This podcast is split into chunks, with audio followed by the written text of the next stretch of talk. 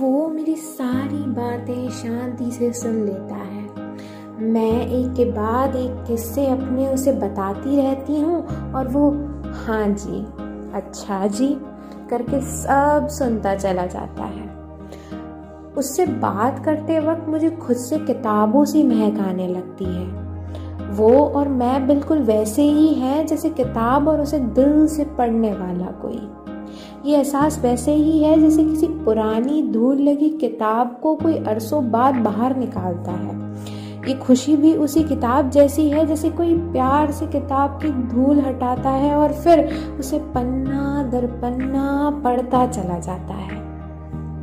किताब का हर किस्सा वो जीने लगता है, मानो वो हिस्सा हो उसका। जितना ध्यान से वो उस किताब को पढ़ता है, किताब उसे उतने ही नए किरदारों के बारे में बताती है।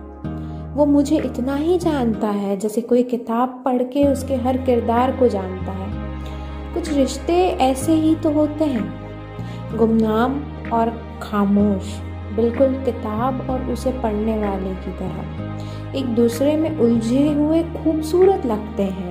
और शायद ही सुलझ कर वो चमक खो दें। इसलिए इन्हें ऐसे ही उलझा रहने देना चाहिए। तो अब मैं उसे हर रोज़ अपनी कहानियाँ सुनाती हूँ और किताबों से महकती हूँ। मुझे पसंद है ये महक और शायद उसे भी।